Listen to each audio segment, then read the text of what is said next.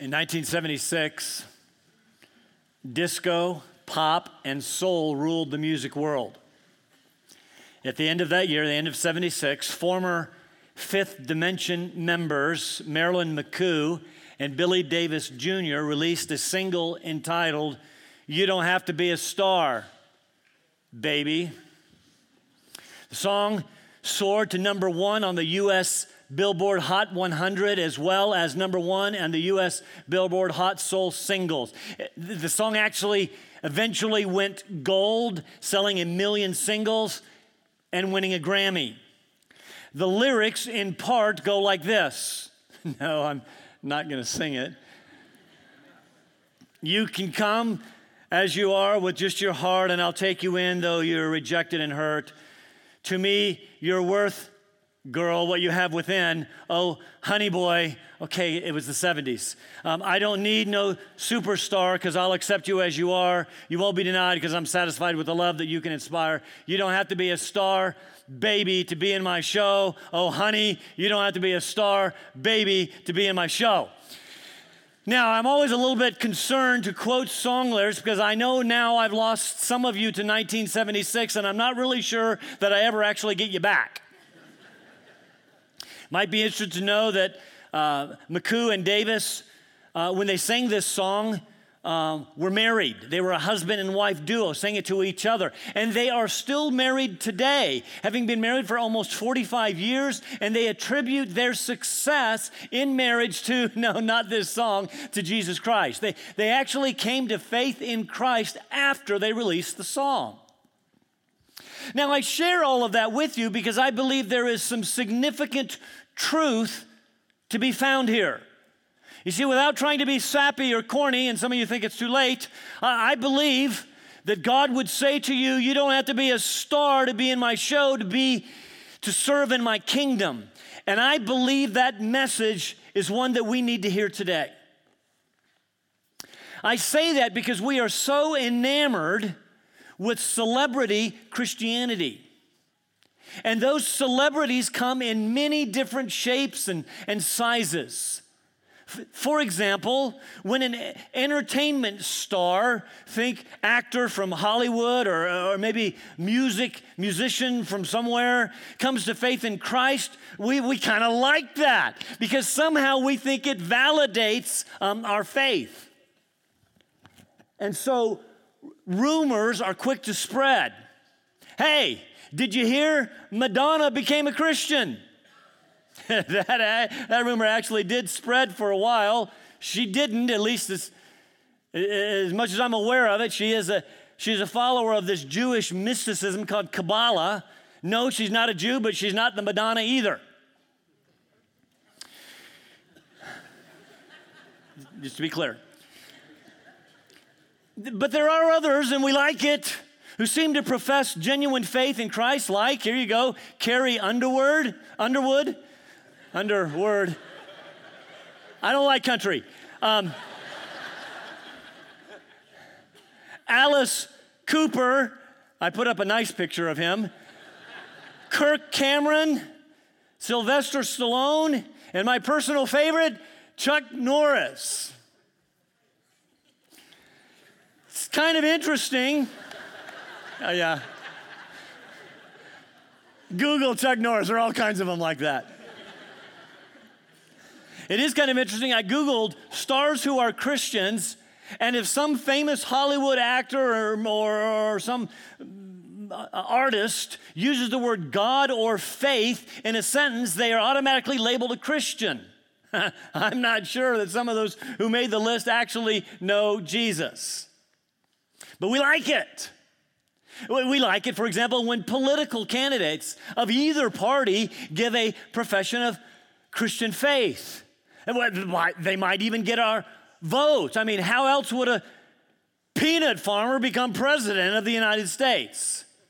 Of course, we don't, we don't always examine things too closely. Some who claim to be Christians don't know the gospel, but I guess they occasionally go to something called church and finish their speeches with God bless America.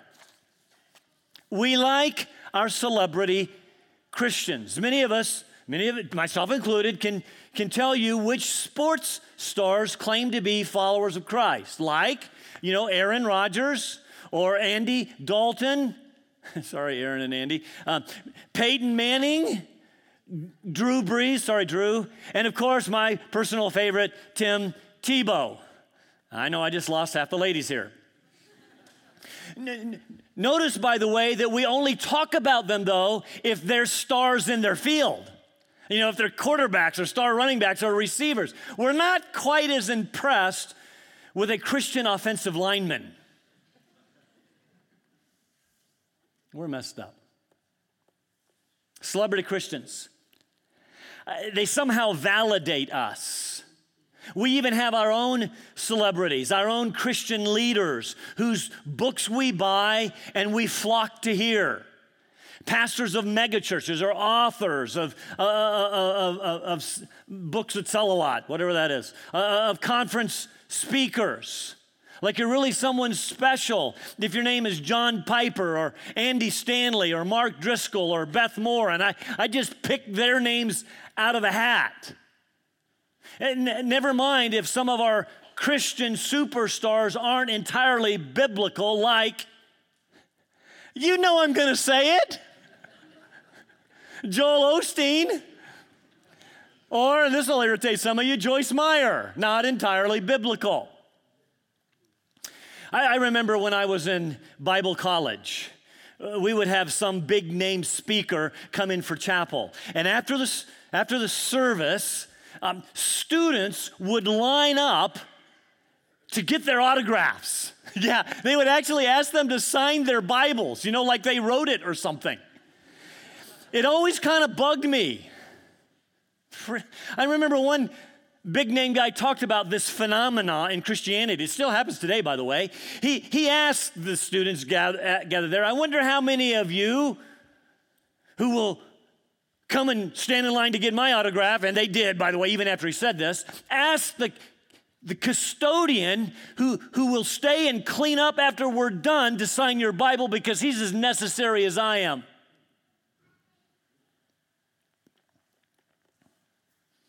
We understand that truth biblically. We, we remember, for example, Paul's word to the Corinthians.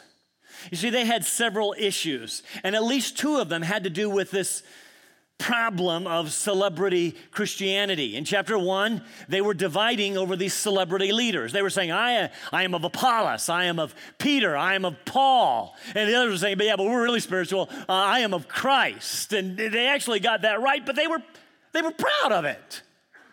Paul chastises them for their silly, petty division over Christian celebrities. Do you understand Christian celebrities is an oxymoron? Aren't Christians, by nature of the fact that they're Christians, supposed to be humble? It's like that. I read this just recently. Johnny got the humility merit badge, but then lost it because he wore it.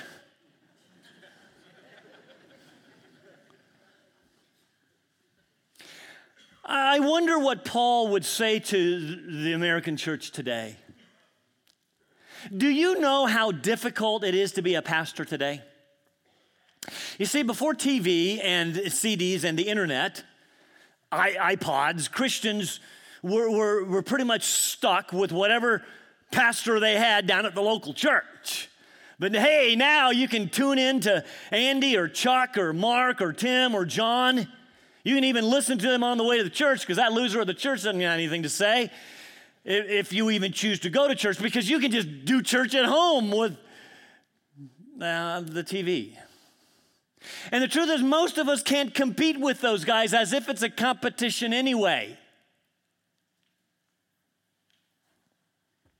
Well, dividing over celebrity leaders. Uh, then in chapters twelve to fourteen of Corinthians, they were dividing over the issue of gifts. Same problem. They, they weren't arguing whether or not there were spiritual gifts, but which ones were most important. Of course, in their estimation, the most important gifts were the showy gifts, the most miraculous gifts, the most visible gifts, the gifts that would make me somebody. I guess so that there would be a lineup of people after the service to sign their copy of First Corinthians. They all desired we read, to have the gift of tongues. That way they could be seen and heard. And Paul told them, not everybody has the same gift. And not everybody can have the gift of tongues. Kind of odd, given what many teach today. Paul corrected the Corinthians on their faulty understandings of this gift and, and, and this celebrity Christianity. And he did so by giving that very famous analogy on the human body. You remember, you remember that?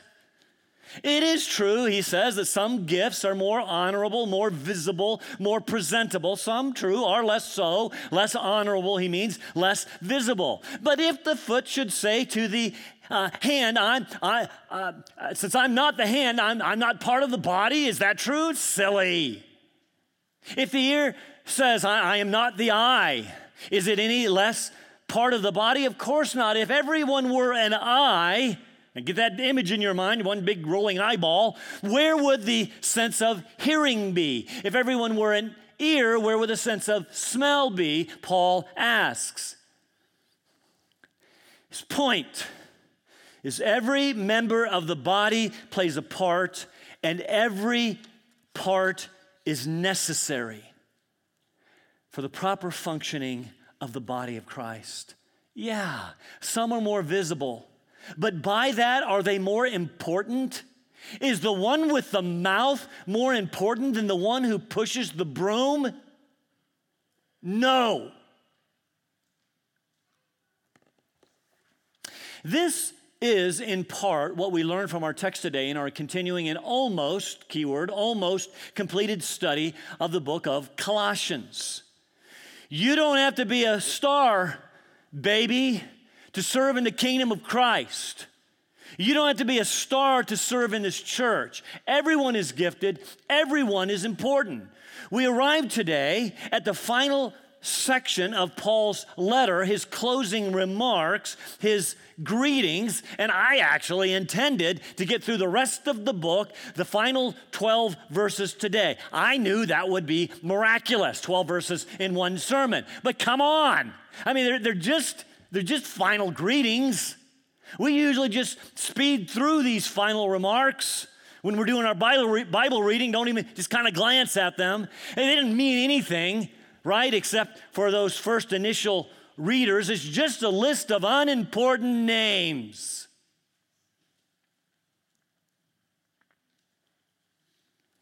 Unimportant names. And so what could it possibly teach us? We could just skip over it. I, I looked at the list. There are not any c- celebrities on the list anyway.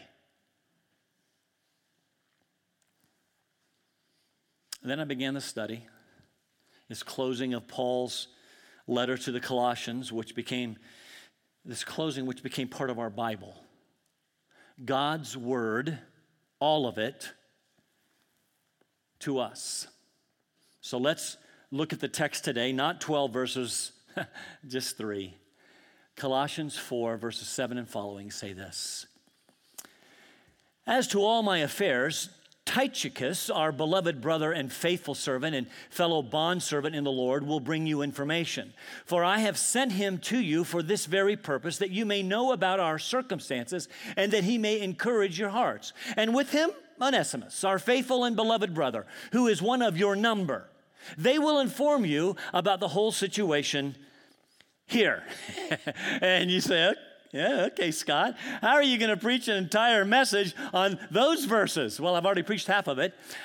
I don't even know who this Tychicus or this Onesimus dude, I don't know who they are. They're not really that important, are they? And that's exactly how some of you feel right now. That's exactly how some of you feel every time the church gathers. Not really that important. Not a pastor. I'm not the mouth. Can't teach. Can't even pray in public. I'd stutter worse than Scott does. I, I'm not musical, couldn't sing on the worship team, couldn't play an instrument, not a Sunday school teacher, not much of a public speaker at all, not an elder or a deacon or a, or a deaconess. Those are elected positions, and before you can be elected to those positions, uh, someone's got to know you, and no, and nobody knows me. I, I'm just a nobody. I'm kind of a wallflower. I just slip in and fade into the background. And the truth is, even when I'm not here, no one really notices. And we perpetuate the, tr- the myth that some are more important than others, that some parts of the body are indispensable and some others, let's let's just say we don't we don't, we don't really need you. Well, except your money. If you are here this morning and you feel less honorable, less visible, maybe like a Christian nobody, I want you to know that I'm glad you're here today. You say, you don't even know me. You don't know my name. You don't know my heart. You don't know my strengths. You don't know my weaknesses. You don't know my victories. You don't know my failures, even the ones from last week. You may be right. I, I, I don't. But there is one who does. And I want to say to you, he knows you. He made you. He loves you. And if you know him through Christ, he has gifted you. And you are incredibly important to him. And as our brother or sister in Christ, whether we do a good job of expressing it, you are incredibly important to us, to the proper functioning of this body that we call Alliance Bible Fellowship. And inasmuch as we've made you feel unimportant, unnecessary,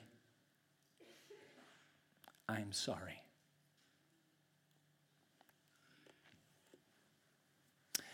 While we tend toward the Corinthian error and get all enamored with celebrity Christians, big names, incredibly gifted people, God knows right where you are. He knows your name. And he's known it since before the foundation of the world. And he chose you to be adopted into his family. And listen to me. And your name will forever be remembered. I told you two names from the singing group, the Fifth Dimension. Two names. Can you name any others? There were five original members, McCoo and Davis, but who were the other three? Didn't think so. This, this group won a number of Grammys, had a number of number one songs that actually did go gold. They had a number of T V appearances. They were really, really big, and yet you probably wouldn't stop Florence LaRue, Lamont McLemore, or Ron Townsend on the street today to ask for their autographs, and they made up the original five members. And yet here in God's eternal word, we have names like Tychicus, Onesimus, Aristarchus, not typical names in your name your baby books.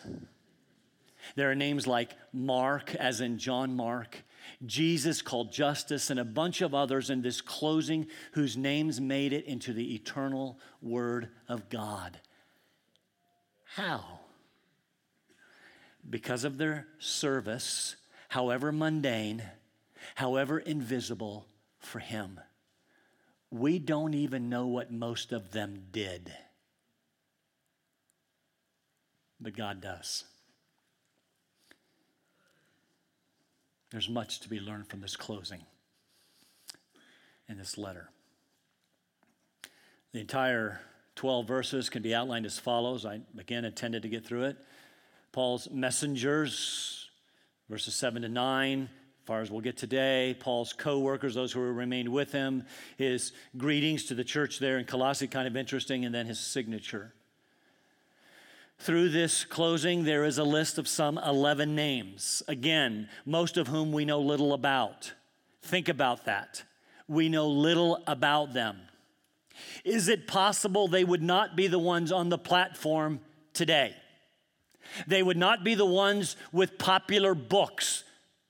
They would not be the conference speakers we would flock to hear.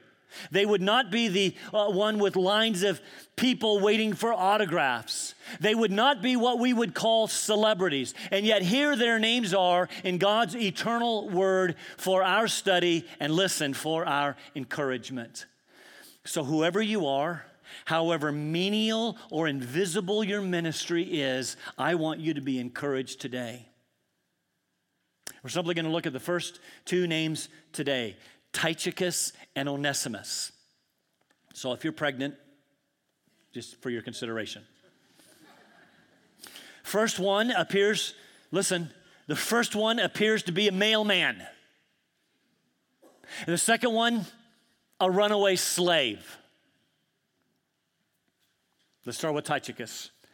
His name appears five times in the New Testament. First in Acts chapter twenty, verse four, where we read, and he, that is Paul, was accompanied by Sopater of Berea, the son of Pyrrhus, and Aristarchus and Secundus of the Thessalonians, and Gaius of Derbe, and Timothy, and Tychicus, and Trophimus of Asia. Isn't that an exciting verse?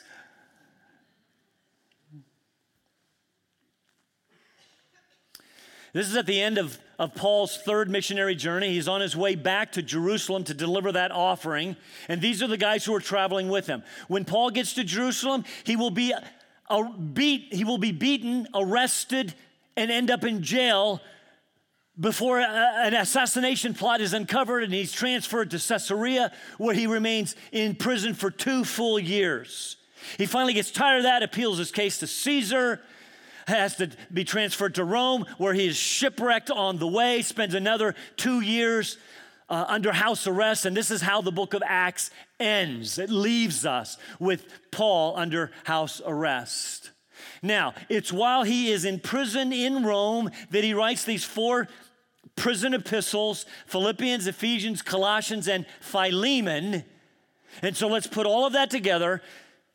Tychicus was with Paul on the trip to Jerusalem, and now four years later, he's still with Paul. So certainly one thing that we can say about him at this point is that he is extremely loyal to Paul, and I don't think it's stretching it to say that he was extremely loyal to Paul's message. That is the message of the gospel. So while Paul was the star, right alongside him was a most necessary Tychicus.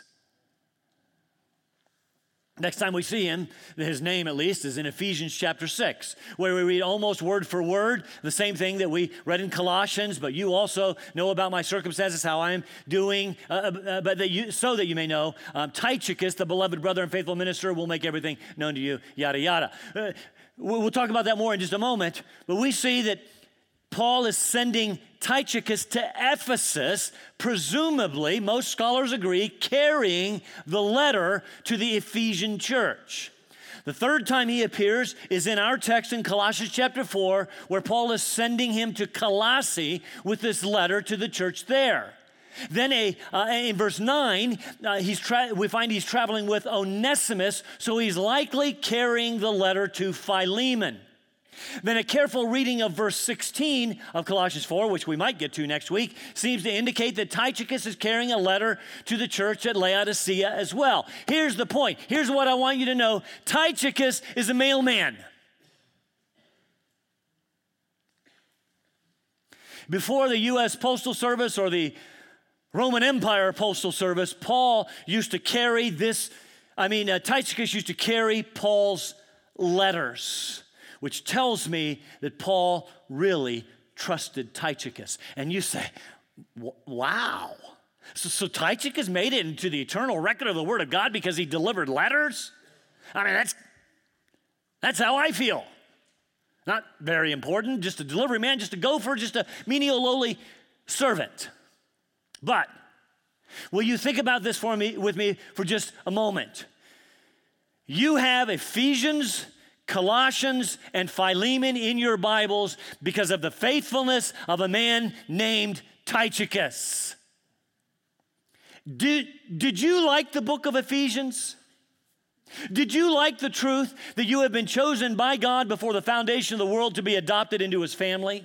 Did, did you like it that, that when you were dead in your trespasses and sin, God made you alive in Christ? Do you like it that you are saved by grace through faith and that not of yourselves, not of works, because you don't got any? It is a gift of God through Jesus Christ. Do you like that? I won't review all of Ephesians, but it's one of my favorite books, and you have it. Thank you, Tychicus. Do you, do you like Colossians?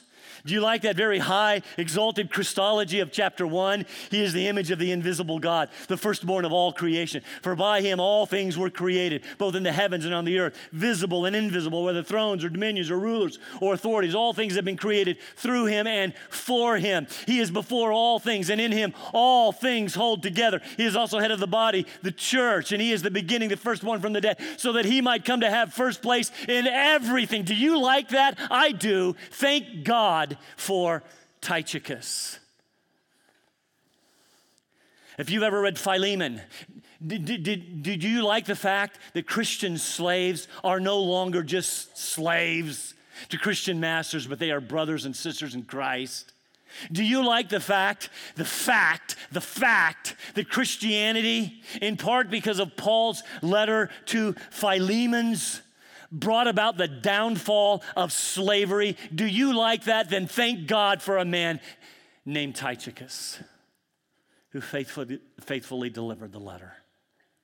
He appears in Acts as Paul's traveling companion at the end of this third missionary journey. And, and because he stood faithfully by his side for years, for years, while Paul was in prison, we have these priceless letters in our Bibles. And nobody? You think?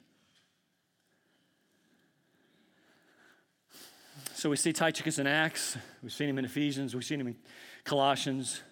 Again, he likely carried Philemon. The fourth and fifth times that we see his name are in Paul's later last letters called the pastoral epistles. At the end of Titus, Paul is once again dispatching this faithful servant to Titus so that Titus can come to him. Then, at the very end of Second Timothy, Paul sends Tychicus to Ephesus. It, most feel that, Paul, that Tychicus actually was from Ephesus. He's from Asia Minor. We know that. And, and, and Ephesus plays an important part in this guy's life. Probably came to faith in Christ during Paul's three-year uh, ministry there. The important part is this.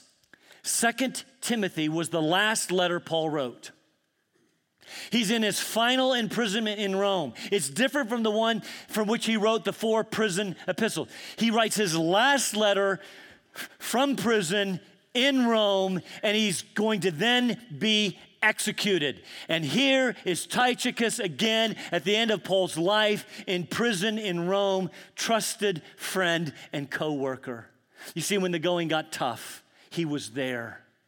Trusted, faithful servant, such that Paul could then send him for some further responsibility in Ephesus. Five times his name is barely mentioned, and yet from those five times we learn much. Eloquent orator, great musician, wonderful worship leader, brilliant teacher. Who knows? We do know that he was faithful, and two thousand years later, we are the beneficiaries of his faithfulness. Who then knows, brothers and sisters, who then knows what eternal impact your menial, lowly, unnoticed, invisible service to him may have. Here in Colossians, we learn more about Tychicus than anywhere else. Paul gives him three significant titles. Move very quickly through these. First, he is our beloved brother. As a follower of Christ, he is, of course, a brother, but, but Paul says he is beloved. He is um, uh, a fa- our faithful servant. That's true, isn't it? We've just done a survey of his life. Paul sent him on mission after mission after mission, and he accomplished them. And he is, thirdly, our fellow bondservant in the Lord. Fellow bondservant, that's that, that, that, actually that word slave, because remember our modern translations soften that just a bit. He's a f- faithful servant and a fellow slave. And that takes us back to chapter three, where Paul says there is neither s- slave nor freeman. We're all one in Christ. What is significant about calling Tychicus a fellow slave is that he uses this term for only his closest associates, people like Timothy and Epaphras and, and, and no name, nobody, invisible, little guy Tychicus. Now, Paul says he's sending Tychicus to bring them information about Paul's affairs, to share more details about him than the letter divulges. Many also, in fact, most commentators also suggest that he would be the one who would read the letter to the church, now listen, and give commentary on it. That means that Paul trusted him to share what was going on in his own life and to give an, uh, that is to give an update about his circumstances in prison and to expound on the word of God. He goes further. I'm sending Tychicus so that he can encourage your hearts. And Ephesians said, comfort your hearts. Very interesting. Very interesting. Yes, I'm in prison. Yes, Tychicus will bring you up to speed on my circumstances. Uh, but, but while sharing this distressing news, he is going to encourage or comfort your hearts. Even though Tychicus had been with Paul and seen Paul's mistreatments and beatings at the hands of the Jew in Jerusalem, even though he likely heard of the plot to assassinate Paul, even though he likely had been with uh, Paul for a couple of years in Caesarea, even though he pos- uh, very likely endured the shipwreck with Paul on the way to Rome as his ministry companion, even though he had spent two more years with Paul under house arrest in Rome, Paul could still count on Tychicus to encourage the church in Colossae. What does this tell us? This guy was not some down-in-the-mouth believer, some Eeyore. Nobody knows the trouble that Paul's seen. He was obviously a man of deep faith and trust in a sovereign God. That's Tychicus. Very quickly, we get to verse nine. We see that Paul is also sending Onesimus with Tychicus to Colossae. Notice, I'm just going to make a couple of comments here. He gives similar titles to Onesimus that he gave to Tychicus. He is our faithful and beloved brother. Very interesting. He does not call him a slave because, in fact, that's what Onesimus was. He was a runaway slave that Paul is now sending back to his master. So Paul doesn't highlight the fact that he's a slave. He highlights that he is a faithful and beloved brother. Again, he's proving what he said. In Christ, there is neither Jew nor Greek, slave nor free man. And no doubt, catch this, don't miss this. No doubt, Onesimus' master, Philemon, was sitting right there in the church when this letter was being read. How can I say that? Because he calls Onesimus one of your own, one of your own number. Again, we're going to find uh, out in Philemon that Onesimus was this runaway slave that he uh, had likely stolen from Philemon. He had run to Rome, no doubt to hide in the masses of people there. And God sovereignly orchestrated that he would run into Paul and come to faith in Jesus Christ. He ran away, get that, a runaway, uh, an unbelieving slave. Now Paul is sending him back as a believing brother. Yes, he's sending him back to an earthly master, but he's already reminded the church, and Philemon, who's sitting right there, has already reminded him, you're a slave too, Philemon. You have a master in heaven, the same master that Onesimus now has. He's a brother, a beloved brother. We'll talk about that when we get to the book of Philemon in a couple of weeks. But as we close, I want you to know that what we have here is two men, not celebrities by any modern measure. They would not likely make it to who's who in the American Christian church.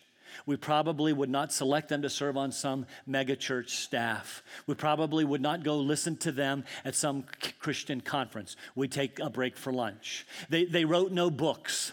They're, they're barely mentioned in these books. And we certainly would not line up and ask for their autographs. One a mailman, the other a slave, with names forever recorded in the Word of God. So, how has God gifted you? In what ways are you a beloved brother or sister, a faithful servant, a trusted fellow slave of Jesus Christ? You don't have to be a star, baby, to serve in the kingdom of Christ.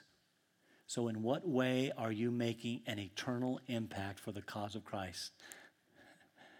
No matter how mundane. No matter how invisible, no matter how menial, there is one who sees you and he knows. Let's stand for prayer.